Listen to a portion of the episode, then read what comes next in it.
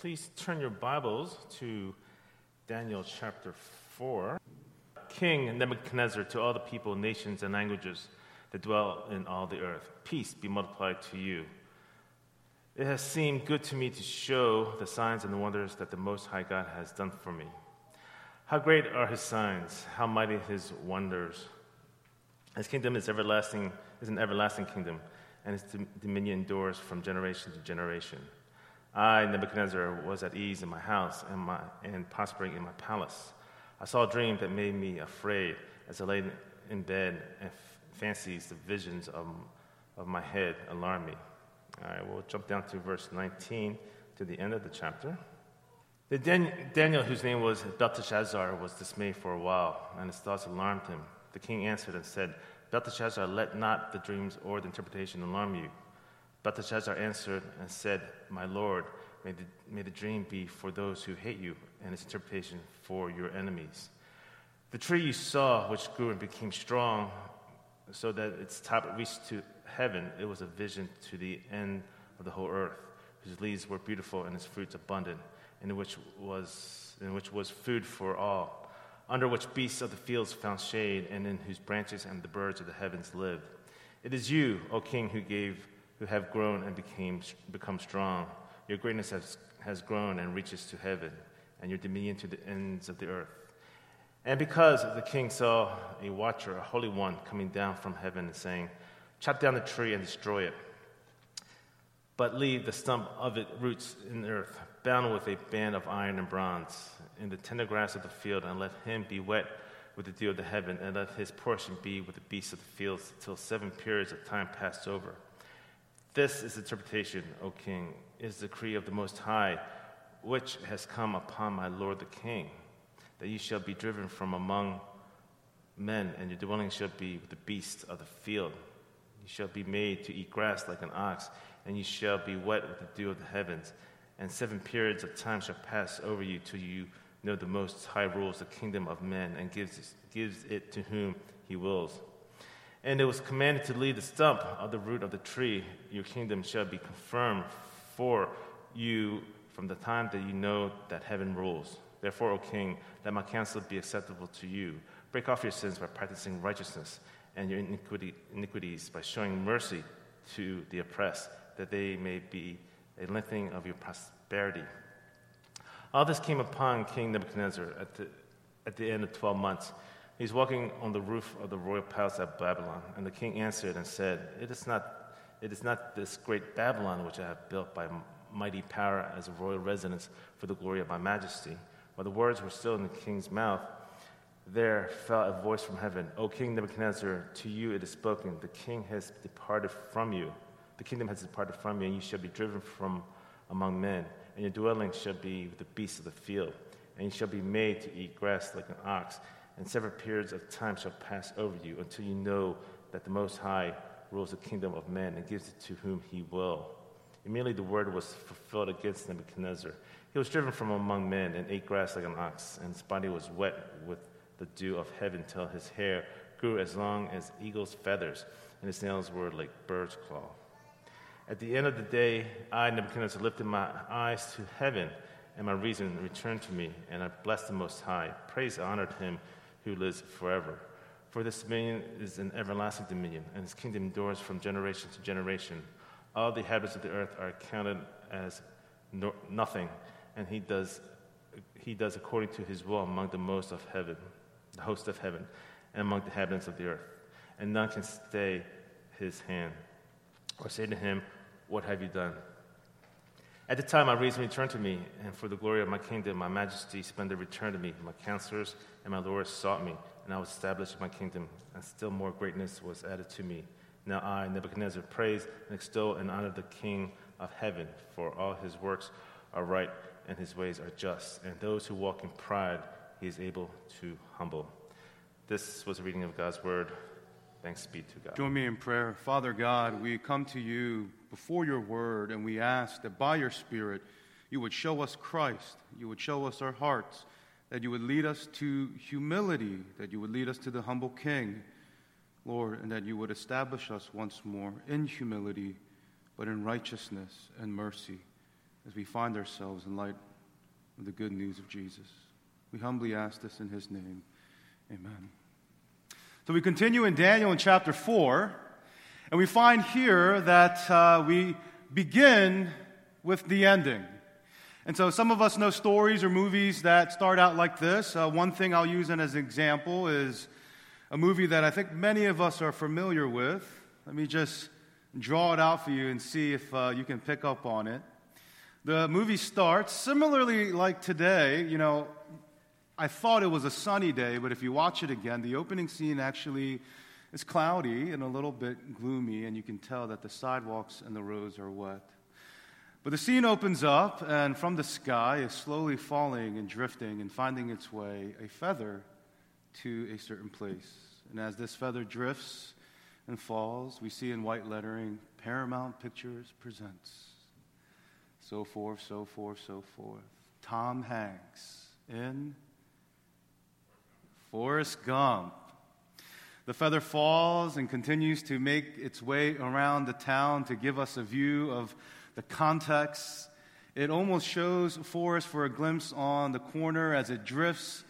And soon as you think, where is this feather going? It's whisked away and falls at the feet of one Forrest Gump wearing his famous Nike Cortez. And he's sitting there on a bench waiting for the bus. And we start the story of Forrest Gump here. And it's the ending. He's already kind of arrived. He's in a suit, he's dressed nice and he has his most prized, loved, iconic sneaker. And the feather falls. He looks at it curiously, picks it up. He opens up his suitcase, takes out a book, and places it inside that book, which happens to be Curious George. As he waits at the bus stop, a lady sits down and says, Hello. My name's Forrest. Forrest Gump. He opens his box of chocolate and, of course, says his famous line Do you want some chocolates? I can eat about a million and a half of these. My mama says life is like a box of chocolates. And in this opening scene where everything is pieced together so beautifully, it's hard to imagine as you're going through the movie, as it now takes him as a, a crippled and slow child, as he's struggling through life, as his single mother is going through all these things, with all the different things he experienced, it's hard to see how is it going to end up in this, with this happy ending. We see Forrest Gump even playing, going to college and playing football there. He becomes a war hero. He starts a company, Bubba Gump Shrimp. He loses his friends, Bubba, Lieutenant Dan. He runs across America and becomes a celebrity. And through all these amazing and dramatic things, you almost forget. You're almost scared. Where is this going to lead? And you almost forget that the, be- the ending was already told to us in the beginning. And this is much like what we find today in chapter 4. Chapter 4 begins with the ending. King Nebuchadnezzar here addresses all the people and the nations and the languages, and he gives God praise and he exalts God. If you look with me here, this is what verse 3 says How great are his signs, how mighty his wonders. The kingdom is an everlasting kingdom, and his dominion endures from generation to generation. This isn't our hero Dan or the faithful three amigos, but this is King Nebuchadnezzar himself, the man who was once filled with such pride and power and desire for his own kingdom. And so we're told what the ending is going to be, and then it takes us in through a lot of dramatic, shocking, and almost fear giving moments. And so we'll look in three parts the dream, the fulfillment, and the final words. The dream. Now, I know we're probably familiar with how this is going to go. If you've been with us at the start of the series in Daniel, we know that Nebuchadnezzar has to dream. Then he asks people to interpret the dream, and no one can, and so they call Daniel. Same thing happens here. Nebuchadnezzar has a dream. A dream he has no idea the interpretation of. He calls in all his people. They can't do it. Finally, Call in Dan. Daniel comes, he hears the dream. And this is what we're told in verse 19 that Daniel is dismayed, he's alarmed, he's scared, he is filled and flushed with fear about this dream. He says to the king, May this dream be for those who hate you, may it be for your enemies. And so I want to pause real quick because I know a lot of times as we've been moving through Daniel, through the repetition, we can come too familiar with this. And we can say, all right, here we go. Here's another dream, another interpretation, another interpretation that has some kind of application to us. But we, I want to pause and look, look at Daniel. This man is shocked. He doesn't say, oh, here's another dream. What's this one going to be about? He is flushed. He is filled with fear and awe. And he says, King Nebuchadnezzar, May this be for your enemies. May this be for those who hate you. It is daunting, our text today. And I think it's appropriate that we anticipate and feel to some degree the weight of what is about to happen. And so, yes, there is a bit of a deja vu that Nebuchadnezzar and Daniel and you and I might be experiencing. So the dream goes Nebuchadnezzar sees a massive tree this tree has grown strong and so big that it reaches to the heaven. We're told that this tree is in a pronounced place, it's visible to the end of the whole earth. This tree is beautiful and magnificent. Its leaves were full. Its fruit was abundant. It provided food and shelter for all the living creatures underneath it, on the earth, and even in the skies above, so that the birds of the air had a place to stay. Yet Nebuchadnezzar sees a watcher, we're told, a holy one, coming down from heaven and declaring that this tree be chopped down and destroyed, only leaving a stump, which is then to be bound with iron and bronze. We're told that this little stump, bound by iron and bronze, having left its glory, his, its magnificence, its beauty, is humbled now to the dew of heaven and finds his portion with the beasts of the field until seven periods of time will pass over him. And this is what Dan interprets. Dan says, King Nebuchadnezzar, you are this tree. The God of heaven has allowed you to prosper, to grow, to expand your kingdom. Under your rule are many creatures, are many sustained. Your kingdom is beautiful. But this was all God that gave you these things. He says basically, unless you humble yourself, you will be chopped down to a little stump. You'll be wet with the dew of heaven, and you will eat and become like the beasts of the field until seven periods of time passes until you know that the Most High rules the kingdom of men and gives it to whom he will. This is scary. This is daunting. This is not a good interpretation. This isn't a favorable one. This is a extremely humbling one. Daniel once more finds himself in the position speaking to the king God's vision and telling him King Nebuchadnezzar,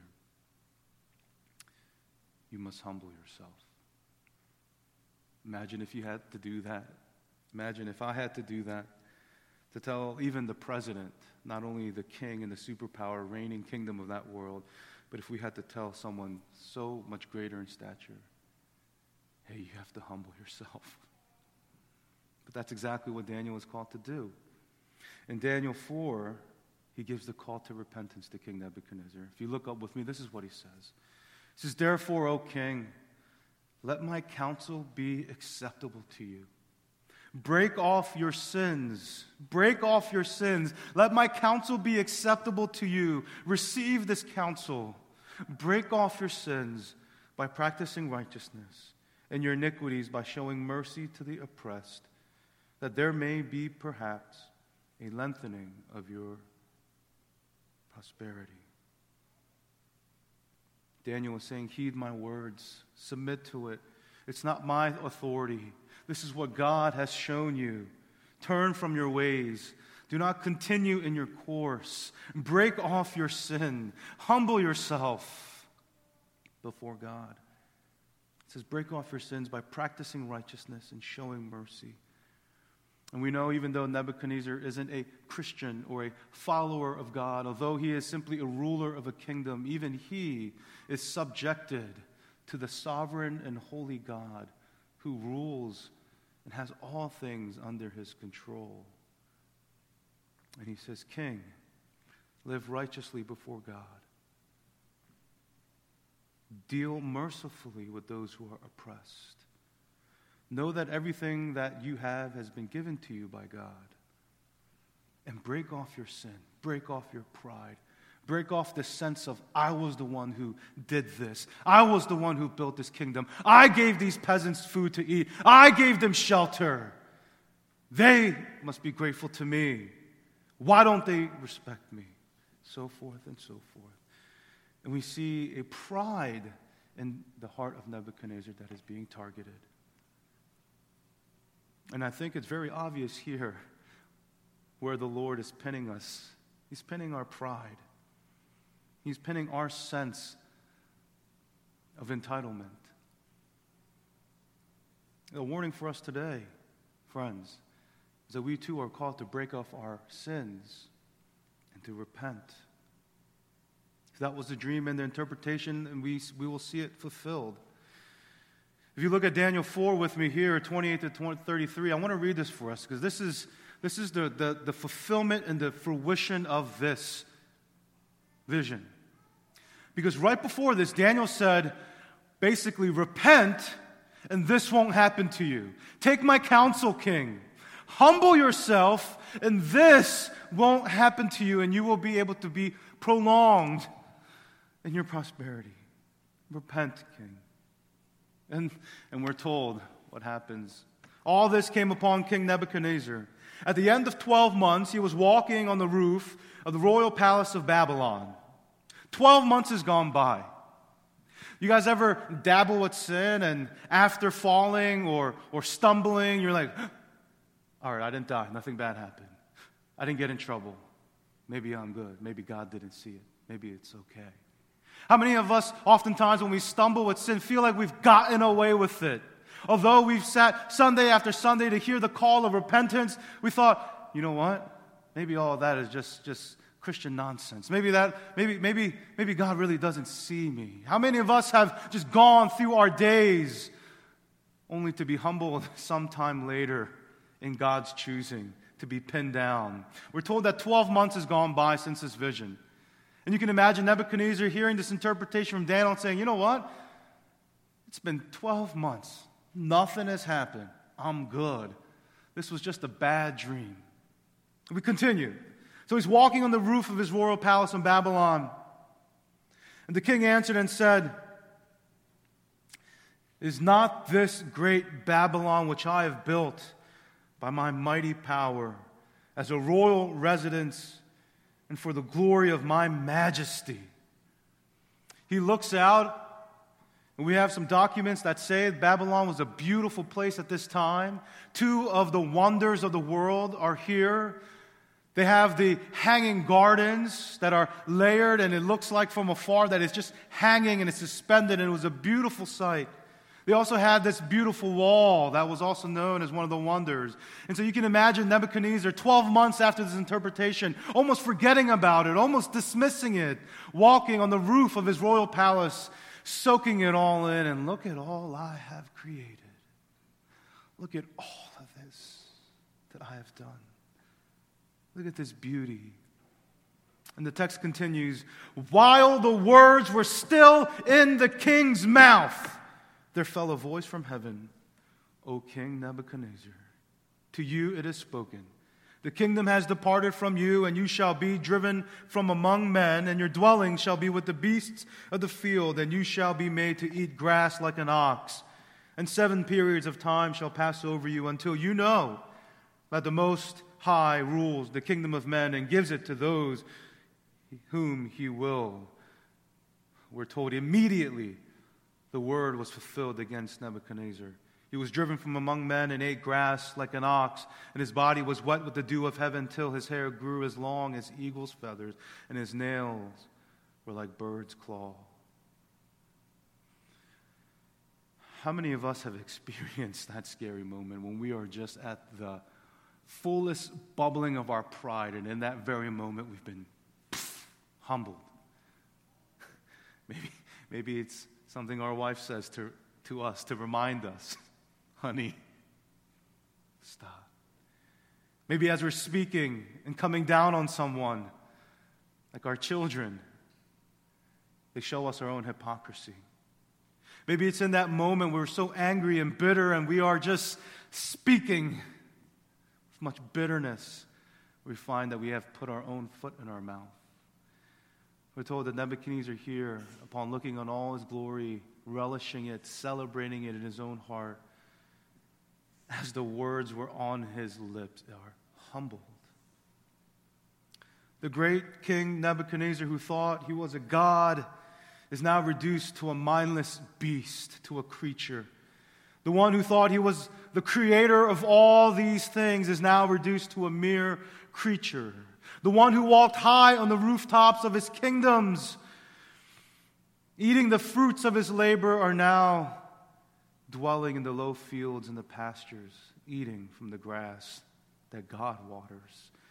The one who was groomed and clothed with purple and gold is covered with his own hair and outgrown nails.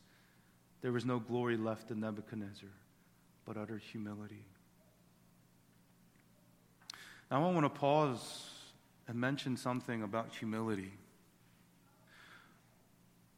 In our sin, I think sometimes we can view humility as something along the lines of embarrassing someone or shaming someone. We think that pride and humility happens in such a way where humility just utterly shames and makes them guilty and makes them look foolish. And, and, and it has that effect, but humility isn't simply there to chop down or to destroy someone. Humility isn't just about being embarrassed or shamed, but humility happens when we realize who we truly are. And ironically, just as humility is humility, it has this silent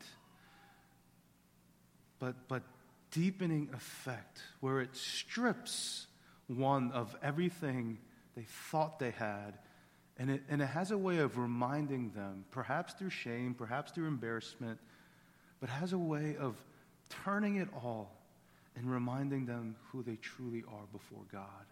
And this is what Nebuchadnezzar experiences as he is made like a lowly beast. He's humbled. Not just because he was made like a mindless beast to eat of the grass of the field or that he lost everything, he's humbled because he realizes that he was never a God, that he was always just a creature under God's dominion and rule and his kingdom. He's humbled because his outer now resembles his inner. It reminds me of fairy tales, you know, like we, we know Beauty and the Beast. The, the beast was cursed because he was so cold hearted and selfish. He was cursed to be a beast so that, so that his inner would also be shown on the outside. Now, I know many of us maybe aren't as grandiose as princes and kings, but if we're honest, we all think that we are gods in our own way. And all of us universally struggle with pride. I've learned that the quiet, meek ones probably struggle with pride a lot more than even the loud and boisterous ones. We all struggle with pride. Some of us look at our bank account and we think we are the gods of our finance. Some of us refresh that app and we say, man, look at all that I have required. I'm sitting good. I'm looking pretty. It looks stable. Some of us look at our home and its furnishing and we think that we are gods of interior design or beauty. Look at all these things I have pieced together and collected. Some of us Look at where we stand in our companies and feel that we are gods over these underlings who have to do what we say. And oftentimes in our hearts, we lord it over them or we're harsh on them. Some of us look at our children about how well dressed they are or educated they are and how provided they are, and we are fooled into thinking that we are their gods. Some of us look at the church and see how much we serve and how much we give, and we think that we are gods of this church, that this church couldn't run without me, my service, my time, my money. But, friends, we are called today to humble ourselves, to heed the counsel of God's word, to break off our sins, to practice righteousness, and to show mercy. But I want to highlight another aspect of our hearts. As we're called to humble ourselves, this isn't a call just for those who have much. Because a funny thing pride does, it also shows itself as we bitterly shake our fists and judge others for having more than us. Right? Meaning, pride doesn't just come out for those who have it all, but pride really rears its ugly head when we don't have certain things that we think we deserve. Success and pride, or the lack of success, and having not much doesn't make us humble. When we have all the things that we want, or when in our hearts we desire so much and can't have it, it makes us like beasts, undignified, unhumane. And that's the irony. Because we think the more that we acquire, the better dressed we are, the better educated we are, the more that we have, the more that we accrue, that we are somehow more dignified, more prestigious, more civilized, more honorable. But the truth is, apart from God, the more that we gain from ourselves, we turn more into beasts and animals who are harsh with one another. Humility turns us back, if I can say, into humans. Humility turns us back into humans. One psalm I, I find myself being counseled by a lot and it probably shows the, the level of pride in my heart, is Psalm 73. And if you look up with me, this is the context. Psalm 73, the psalmist is writing this because he looks upon the world and he sees all these unrighteous and wicked people.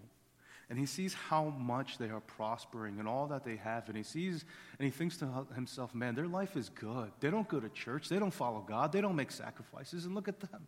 They're living large. They're eating delicious foods. They have all that, he, all that they want. And that pride starts to come in the psalmist's heart. And this is what he writes He says, When my soul was embittered, when I was pricked in heart, I was brutish and ignorant. He says, I was like a beast towards you, God. And I find myself confessing this before the God of heaven, before my Heavenly Father often. The times when I feel like I'm not receiving what I think I deserve when that pride swells up and the bitterness starts to bubble up once more, I'm reminded of Psalm 73 in this verse that I am acting like a beast towards God and to others. You ever look at someone's life and go, oh man, they have the perfect little life with their perfect little homes and their perfect little children. They have it all. Brothers and sisters, that's our pride coming out. That's our pride rearing its ugly head. Jealousy is an expression of pride. Coveting is an expression of pride. More often than not, through the sins that we struggle, whether it's temptations with lust, whether whatever it may be, it's there's a pride of I deserve better. Let us heed the call of God today to break off sin, to humble ourselves. This is the final words, the last point. The final words of our text in chapter 4 ends with Nebuchadnezzar himself. Look at verse 34 with me. At the end of the days, I, Nebuchadnezzar, lifted my eyes to heaven, and my reason returned to me. And I blessed the Most High, and praised and honored him who lives forever. He lifts up his eyes to heaven. What were we told? We were told that until he knows that the God of heaven, the Most High, rules all things, that Nebuchadnezzar will remain like a beast. And he says, I lift my eyes to heaven. You can see this man who used to have everything is now eating grass and, and wet, and his hair is growing out, and his, he looks like a savage beast. His nails are grown. Whatever seven periods of time may have been, you can imagine this man utterly humbled, looking up into heaven and realizing, I am just a creature. I am just a man. And we're told that his reason returns to him. Isn't this true, friends? We are most reasonable when we are humble, right? We're not most reasonable when we're angry or when we're on and we're trying to accomplish a mission as fast as we can, as hard as we can. We are most reasonable human beings when we are humbled and know that God is in control. He continues and he says, None can stay his hand. And here are his final words in verse 37 Those who walk in pride, he is able to humble. I want to share with you. I've read through Daniel, and, and particularly this text over and over again. In our staff meetings, we read through Daniel. And every time I read this line or hear it, it scares me. It puts me in awe. Those who walk in pride, he is able to humble. Let me conclude with, let me conclude with just two things here. We're reminded this morning that God is above all things and he is able to humble. Meaning, if you and I are wrestling with pride, or if you and I are just out there unrighteous and merciless, then he will humble you. At the same time, if you find yourselves under oppression, whatever form it may be, under a merciless boss or situation or context, trust and believe that God is over those things too. We're reminded in James 4 6 that God opposes the proud but gives grace to the humble. Friends, let us humble ourselves before God today. The second and last thing I want to conclude with is a reminder that Christ is the true and better humble King. We know that Christ did not have to humble himself, but he chose to. And as Philippians 2 6 through 9 says, though he was in the form of God, did not count equality with God a thing to be grasped, but he emptied himself. He took on the form of a servant, being born in the likeness of man. And being found in human form, he humbled himself by becoming obedient to the point of death, even death on a cross. And therefore, God has highly exalted him and bestowed on him the name that is above every name. And we see here in Christ the Creator, the true Creator, who became like his creatures to save them.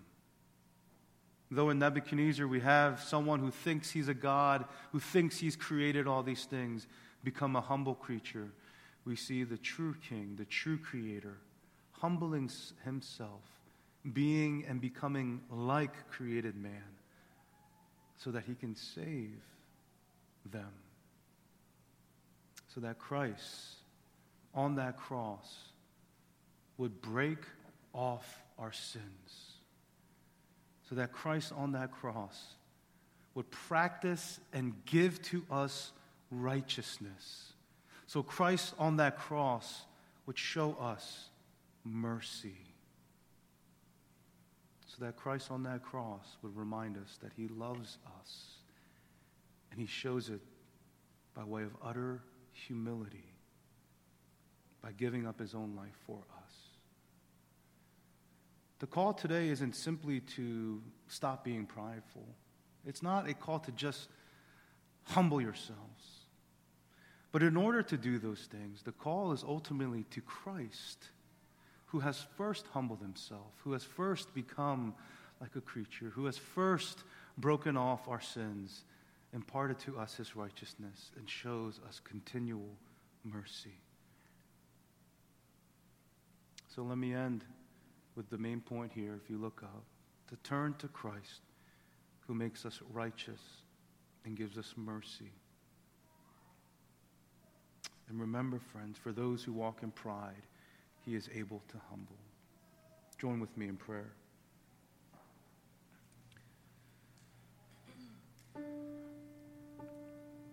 Father God, we know that the very thing that pride does is shut up our ears and our eyes and stiffen our hearts. We know that the very thing that pride does is combat against any call to slow down and to submit and heed to humility. We know that the very effects of pride is to say, well, that's not me, that's him or her or them. And so, Lord, we confess, because we see all these things in ourselves now, that we are prideful. And we need your Spirit to soften us, to open our ears, to open our eyes, to give us, through Christ, a spirit of humility, that we would even be able to hear this morning's call to come to Christ, who makes us righteous and gives us mercy that this morning that we would find ourselves even desiring to submit to the mighty one of heaven who controls all things, who has all the days of our lives written in his book. So we ask, Lord, this morning, even some of us who are so anxious and afraid, we confess that that's because of our pride and our desires. And we ask, Lord, that you would help us to look up to heaven in humility and know that you are the God of heaven, that you are the God of all things, our lives, our children's lives, all the affairs and matters in our life. And you are the one who is sovereign over all things. So humble us, Lord. And we do ask that if it can be, that it would be done so gently by the touching of the Spirit this morning. But if not, Lord, humble us, whatever it may take, that we may see Christ's glory and attain what is so much better than anything we can have in this life, but to secure in Christ eternal life itself. Would you show us our humble Savior that we may trust in Him once more for our salvation? We pray this in His name. Amen.